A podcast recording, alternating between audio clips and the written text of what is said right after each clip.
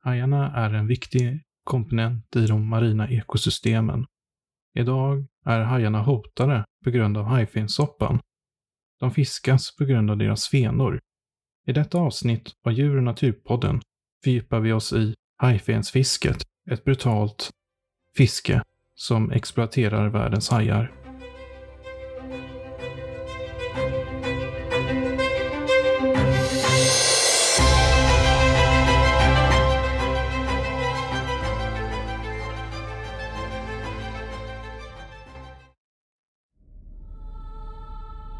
Mörkret, dit ingen människa någonsin kommit.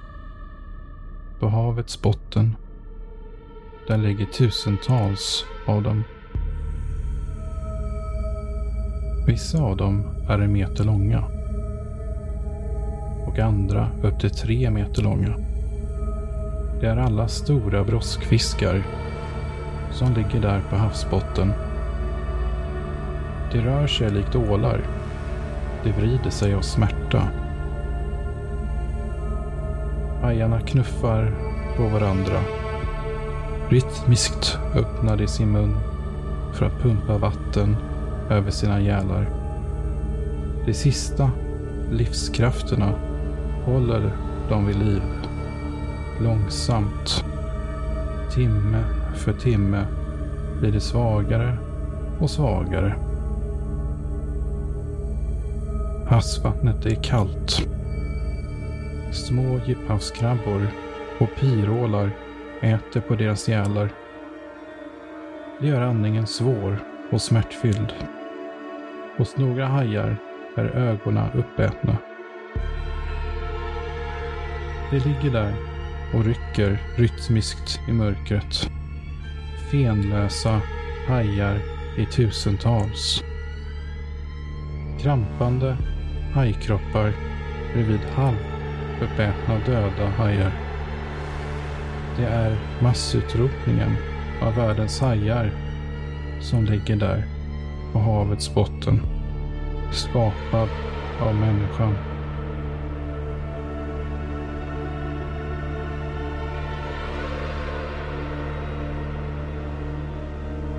Den enda orsaken till att denna fruktansvärda och brutala scen utspelar sig på havets botten är en smaklös soppa.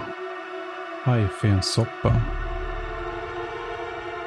Hajfensfisket är ett oetiskt och barbariskt inslag i människans historia. Hajarna fångas på långrev i tusentals. De dras sedan upp ombord på fartyget där fenorna skärs av. På några sekunder skärs hajens fenor av. Stympningen sker medan hajen lönlöst kämpar för sitt liv på ett blodfärgat däck. Därefter slängs hajen tillbaka i havet. Hajen möter en långsam och plågsam död på havsbotten. Utan fenor sjunker den. Ett fåtal hajarter dör av syrebrist, men de flesta kan ligga i dagar på havsbotten och ätas upp levande av mindre djur. Asätare i form av kräftdjur, djuphavsålar och pyrålar äter på de fenlösa hajarna bit för bit tills de avlider. Hajfensfiske är en form av djurplågeri på industriell skala. Förintelsen av världens hajar.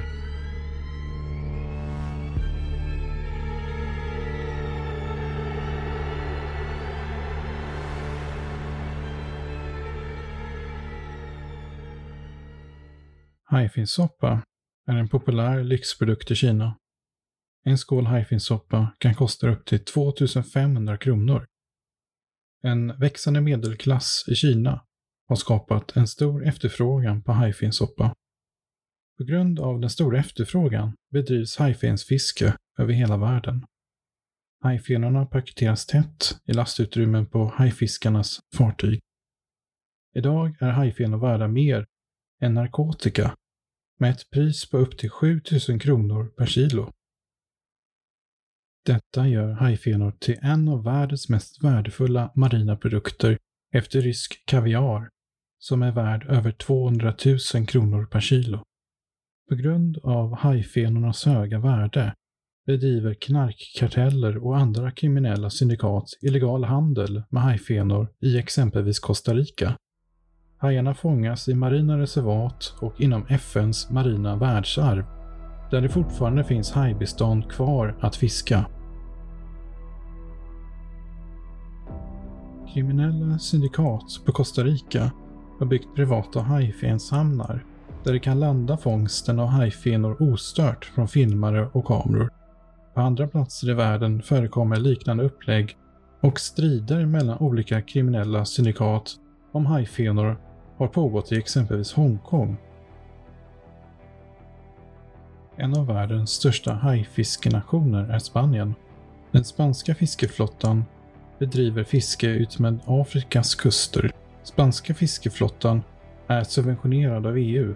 Detta innebär i praktiken att EU subventionerar ett barbariskt överfiske på hajar. Överfisket på hajar genom hajfensfiske har långsiktiga konsekvenser för de marina ekosystemen eftersom hela fiskenäringar med tillhörande kustsamhällen kan kollapsa. Detta sker när ekosystemet rubbas efter hajarnas försvinnande. I fattiga länder som Somalia har hajfensfiske resulterat i att organiserad brottslighet utvecklats genom piratverksamhet. I början beväpnade sig somaliska fiskare för att försvara sina fiskevatten från utländska fiskefartyg. Utanför Röda havet i Adenviken har fiskare numera övergått till att beslagta fraktfartyg istället för att fånga fisk. I Västafrika har flyktingströmmar till EU skapats på grund av att de lokala fiskevattnen raserats till hälften av vad det tidigare var. EUs fiskeflotta, som oreglerat fiskat med Afrikas kontinent, bär ett stort ansvar för denna utveckling. Framförallt den spanska fiskeflottan är drivande i hajfensfiske utanför EUs fiskevatten. Spanska fiskeflottan är i stort beroende av hajfensfiske då andra stora rovfiskar som svärdfisk och tonfisk fiskats bort till den grad att detta fiske inte längre är ekonomiskt bärande för fiskeflottan. Istället har den tidigare bifångsten, hajar, kommit att bli ekonomiskt bärande fångst för den spanska fiskeflottan. Hajarna står för närmare 70 procent av fångsten inom den spanska fiskeflottan. Och trots detta utgör hajar fortfarande en så kallad bifångst. Hajfenor exporteras eller lastas om på Kanarieöarna för att sändas vidare till Hongkong. Då det saknas fiskeobservatörer på Kanarieöarna kan handeln ske obemärkt. På detta sätt behöver inte fångsten rapporteras till EU. Från Kanarieöarna eller Hongkong säljs hajfenorna till större delen av fastlandskina, där majoriteten av konsumtionen sker.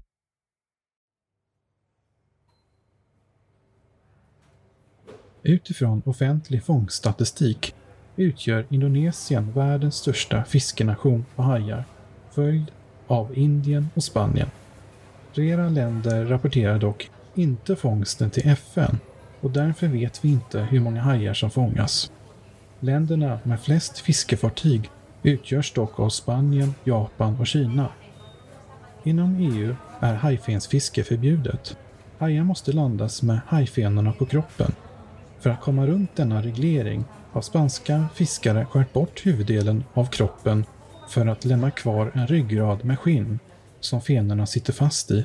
Resten av hajen slängs över bord för att spara plats i lastutrymmet.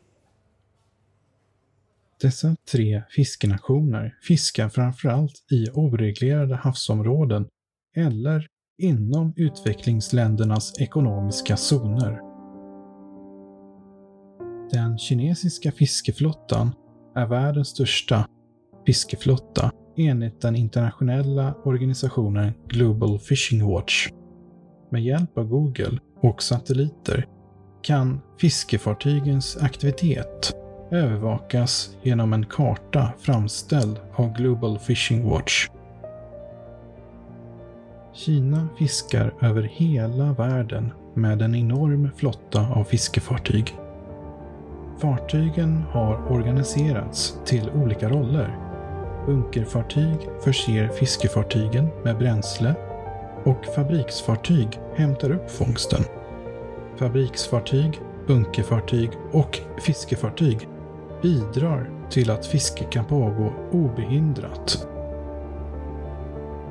Kina bedriver storskaligt och effektivt industriellt fiske i Västafrika, Östafrika och utmed västra Stilla havet med upp till 200 till 350 fiskefartyg på en och samma lokal.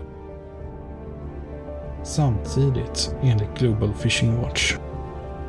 Fabriksfartygen fungerar som moderskepp och huserar stora frysar och fabrikslokaler som kan processera fångsten. Dessa fartyg fraktar fångsten till Kina där den sedan landas. Bunkerfartygens syfte är att förse fiskefartygen med bränsle och förnödenheter. De mindre fiskebåtarna kan fokusera på att fiska över stora områden med nät eller långrev. Kinesiska fiskefartyg kan på detta sätt fiska året om och behöver nästintill aldrig besöka hamn. Dessutom behöver inte fångsten rapporteras eftersom den kan skickas direkt till Kina. Rapportering och fångststatistik kan på detta vis undvikas. De kinesiska fiskefartygen stänger av sina transpondrar för att inte avslöja var de fiskar. Utanför Galapagosöarna konfiskerade Ecuadors flotta 2017 ett kinesiskt fiskefartyg inom Galapagos marina reservat med 6 000 hajar i lasten, däribland fredade hammarhajar och valhajar. På fiskefartyget fanns även 500 långrevar försedda med tusentals krokar per långrev. Personal från den ekvadorianska flottan beskrev fiskefartyget som ett slakthus. Den kinesiska besättningen ställdes inför rätta i Ecuador och fick ett fyraårigt fängelsestraff samt dryga böter på motsvarande 60 miljoner kronor. Galapagosöarna utgör ett eftertraktat område för hajfensfiskare eftersom stora stim med hammarhajar samlas omkring öarna. Andra hajar som valhajar och galapagoshajar förekommer också i större mängd, vilket också utgör en högintressant fångst. En valhaj som har exceptionellt stora fenor kan leverera ett fångstvärde på omkring 250 000 kronor.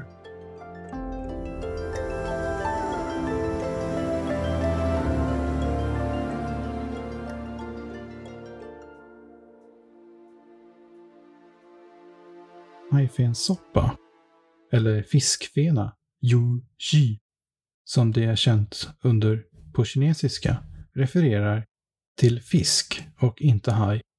En del kineser tror att hajfenorna som skärs av från hajarna växer ut igen. Hajfensoppan har sin bakgrund i Ming-dynastin och anses utgöra ett av havets åtta kejserliga maträtter. Enligt kinesisk tradition ökar haifinsoppan, eller yu ji, potensen hos män, hudkvaliteten. Det sägs också minska risken för hjärt och kärlsjukdomar samt öka qi, en form av energi enligt traditionell kinesisk medicin. Det påstås även att hajfinsoppa förebygger cancer men det finns inga vetenskapliga studier som tyder på detta. Istället gäller motsatsen. Enligt flera vetenskapliga studier innehåller hajfinsoppa höga halter tungmetaller som kvicksilver, vilket kan sterilisera män. Vissa tungmetaller som påträffas i hajfenor i större koncentrationer är också kända för att öka risken för hjärt och kärlsjukdomar. Det är farligt att äta hajfenssoppa för gravida kvinnor eller för kvinnor som planerar graviditet på grund av de höga halterna av kvicksilver som ackumuleras i hajar. Bioackumulering är ett ekologiskt fenomen som innebär att miljögifter successivt tas upp i kroppen av det vi äter. Djurplankton tar upp miljögifter när de äter växtplankton. Dessa djurplankton äts i sin tur av små fiskar i havet, som sardiner.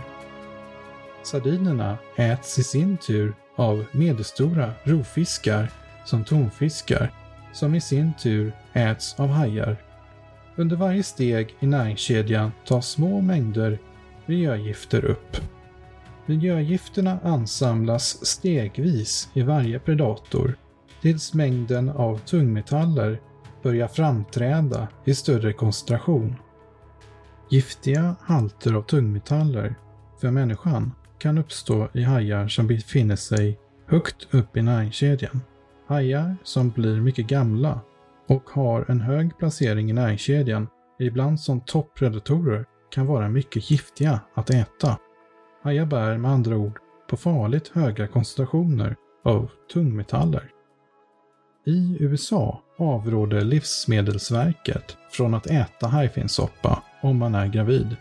Kvicksilver som finns i hajfinsoppa kan leda till neurologiska störningar hos foster och neurologiska utvecklingsstörningar som lägre IQ hos barn. Livsmedelsverket i Sverige har inte yttrat sig rörande risken från hajfinsoppa och jag har själv till och med frågat Livsmedelsverket hur de ställer sig till hajfinsoppa. Tyvärr har jag inte fått något svar om hur de ställer sig till hajfinsoppa. Däremot avråder Livsmedelsverket från att äta haj mer än 2-3 gånger per år på grund av höga halter kvicksilver för kvinnor som planerar att skaffa barn, är gravida eller ammar barn. Få känner till att haj finns i många produkter.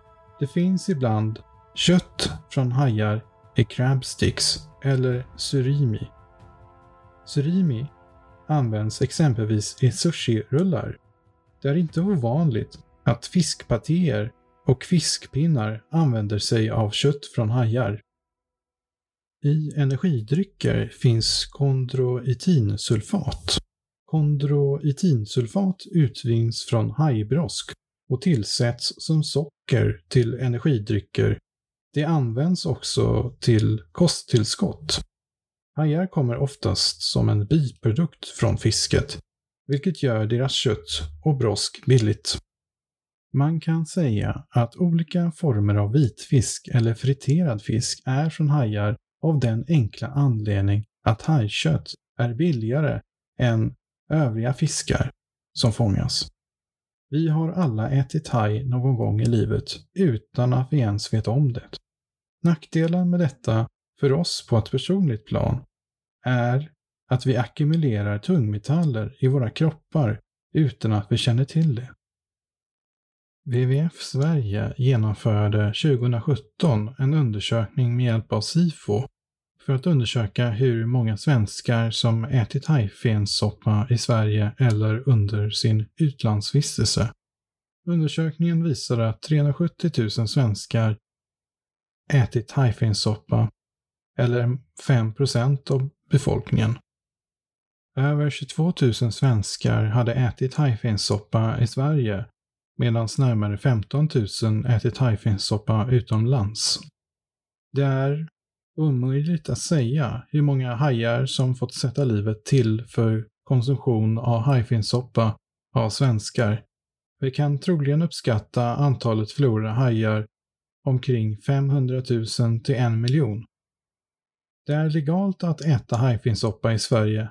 Även om Sverige är ett litet land har vi en konsumtionsstark befolkning som kan göra stora fotavtryck i miljön.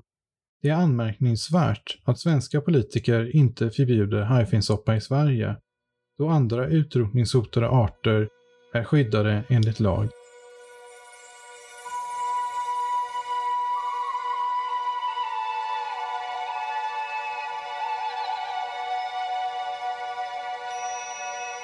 Hajfenssoppan tillför en fin etikett som serveras under finare middagar. Precis som champagne används hajfinsoppa för att väcka en positiv anda. Soppan förekommer dock i flera olika format. En del lite billigare och andra mycket dyra. Priset beror på fenornas textur och vilken hajart som utgör hajfinsoppan. Själva hajfinsoppan är smaklös och enbart fenstrålarna används.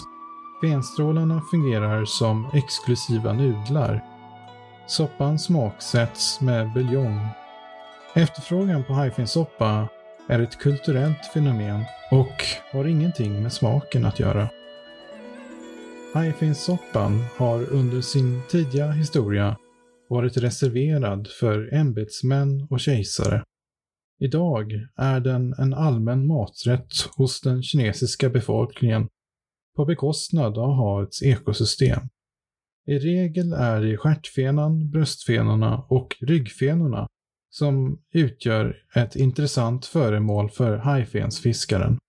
Resten av hajen slängs över bord, vilket motsvarar närmare 95-98% av hajen. Det är framförallt hajar med stora och långa fenor som är intressanta till hajfensoppa. Dessa hajar lever oftast långt ute till havs, i den fria vattenmassan. Arter som lever i den fria vattenmassan kallas för pelagiska. Pelagiska hajar har en låg fortplantningskapacitet i motsats till benfiskar. Många arter gör långa uppehåll mellan varje reproduktionstillfälle vilket medför en låg rekryteringsgrad över tid.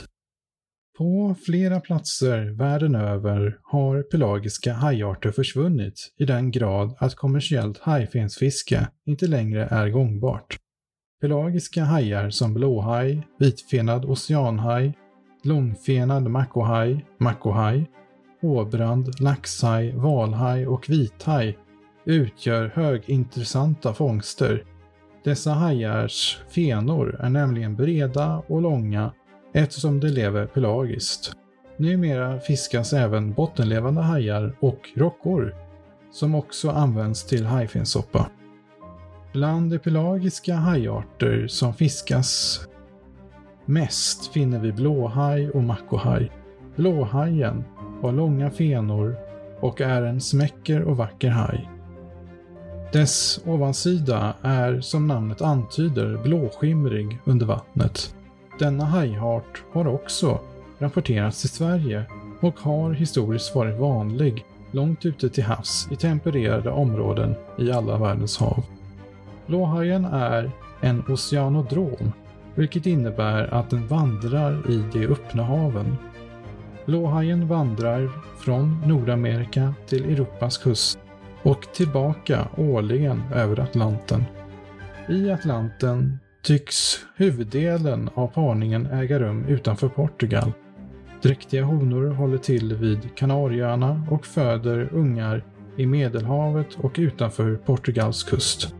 När blåhajen växer och blir större simmar den till Biscayabukten, vilket fungerar som uppväxtområde.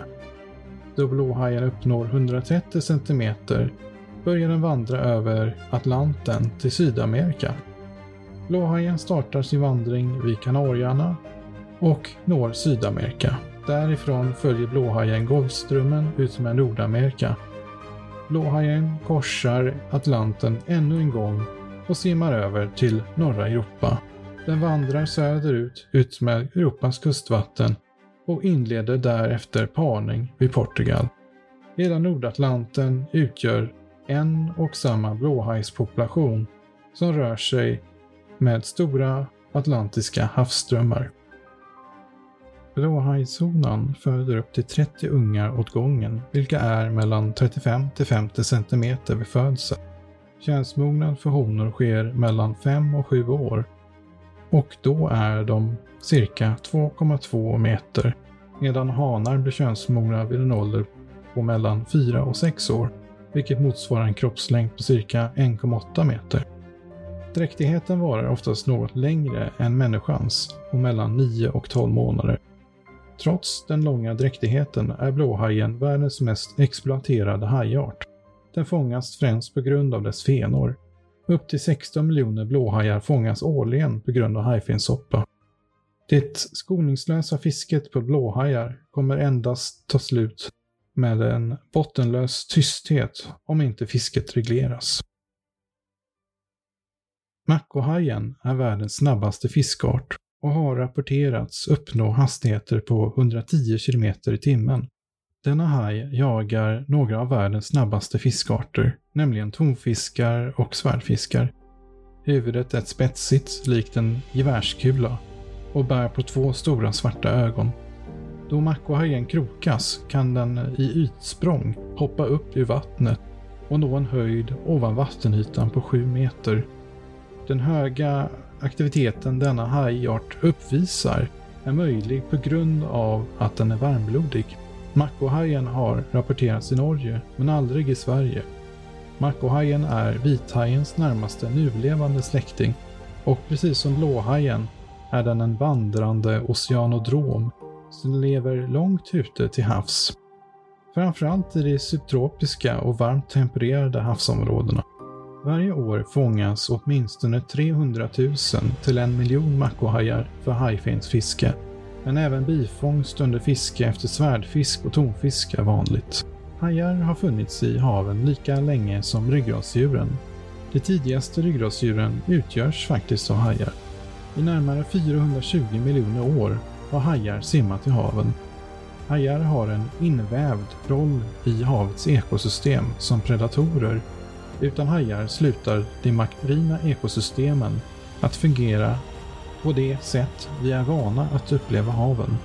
Trots hajarnas centrala roll som havets väktare dödas de i industriell skala varje dag. Den politiska viljan är svag för att rädda världens hajar.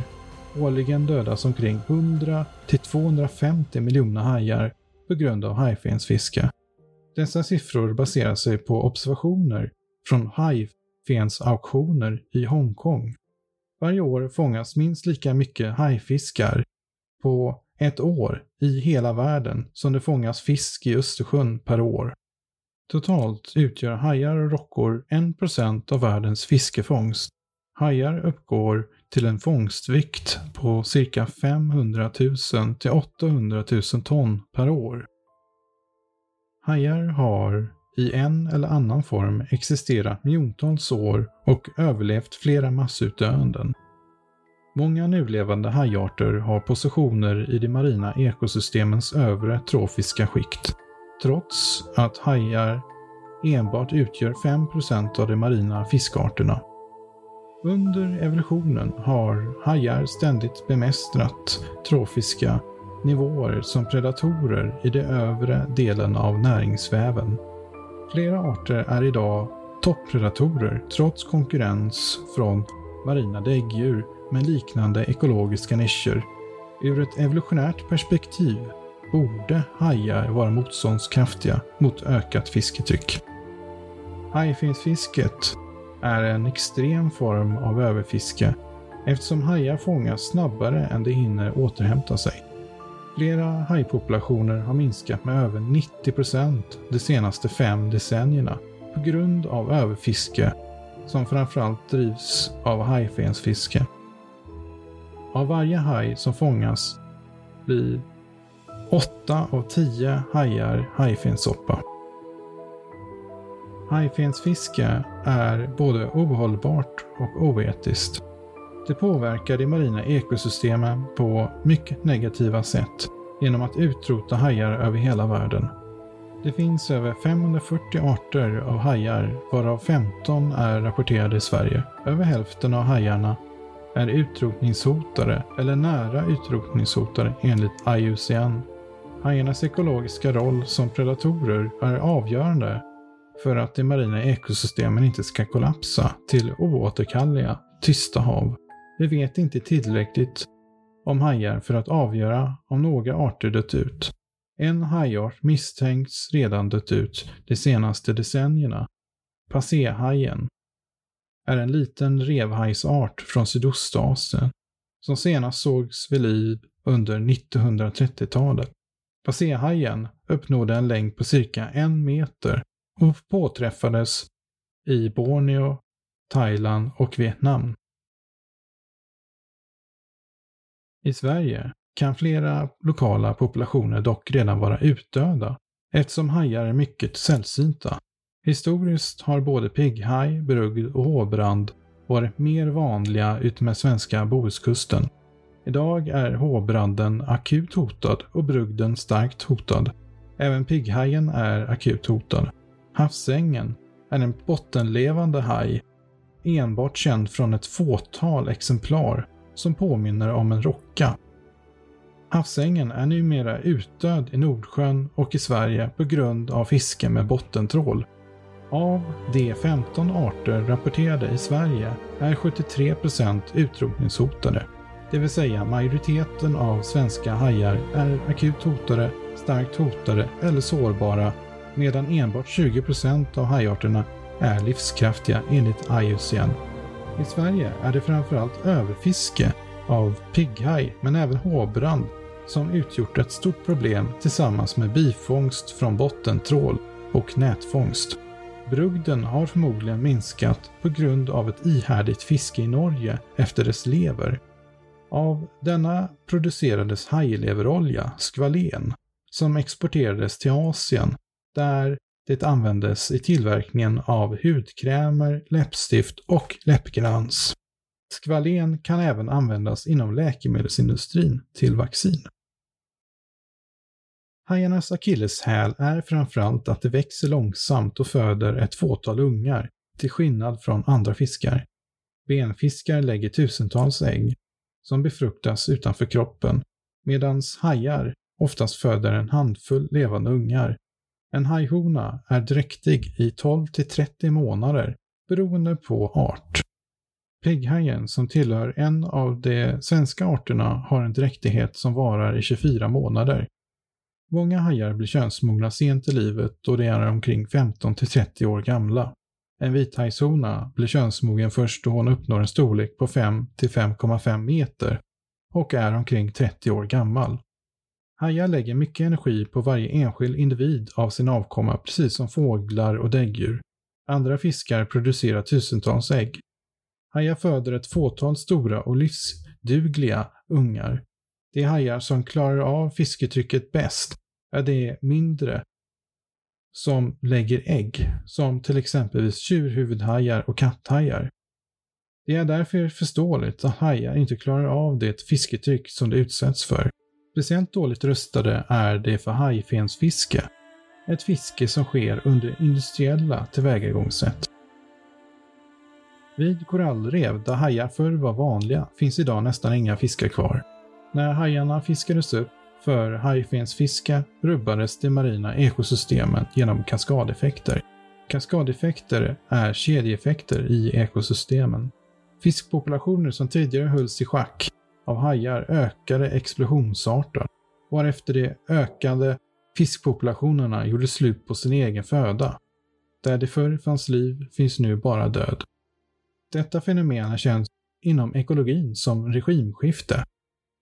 Fenomenet kan ske genom mesopredatorisk frigörelse. Mesopredatorer är mindre predatorer som hålls i schack av större predatorer som jagar dem. Då de större predatorerna som utgörs av hajar försvinner frigörs predationstrycket på mesopredatorerna som sedan ökar i stor mängd. Förändringen som ökad mängd mesopredatorer innebär kan vara stark nog för att ett ekosystem ska uppnå en brytpunkt där det förändras till ett helt nytt ekosystem. Mesopredatorer kan snabbt försätta ekosystemet i ett regimskifte. Korallrev har på detta sätt blivit övervuxna av alger. Fiskar som under normala förhållanden äter alger på korallerna åts upp av mesopredatoriska rovfiskar. Dessa rovfiskar jagades av revhajar. Revhajarna fångades på grund av deras hajfenor och försvann ur ekosystemet. Revhajarna var nyckelarter. Eftersom mesopredatorerna åt upp fiskar som åt alger på korallerna försattes korallrevet i ett regimskifte. Ett nytt ekosystem bildades där alger dominerade över koraller. Detta exempel visar tydligt att utan hajar förstörs de marina ekosystemen. Hajar är havets väktare. Hajar har en central roll för världshavens ekosystem. Utan hajar ombildas haven till tysta, livlösa hav. I Sverige är det fortfarande lagligt att köpa och konsumera hajfenssoppa. Detta är orimligt med tanke på att produkten är kraftigt miljöförstörande. Personligen tycker jag att det kan vara skäligt att förbjuda hajfenssoppa i Sverige eller innehav av hajfenor samt försäljning av hajfenor. Kanada och många delstater i USA har redan förbjudit hajfenssoppa. Genom att förbjuda hajfenssoppa i Sverige kan vi som miljömedvetet land signalera internationellt om att vi inte tycker att hajfinsoppa är acceptabelt.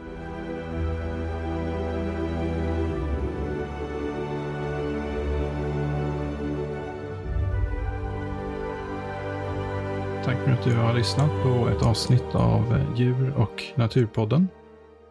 Och eh, jag hoppas att du kan engagera dig i att eh, rädda hajar.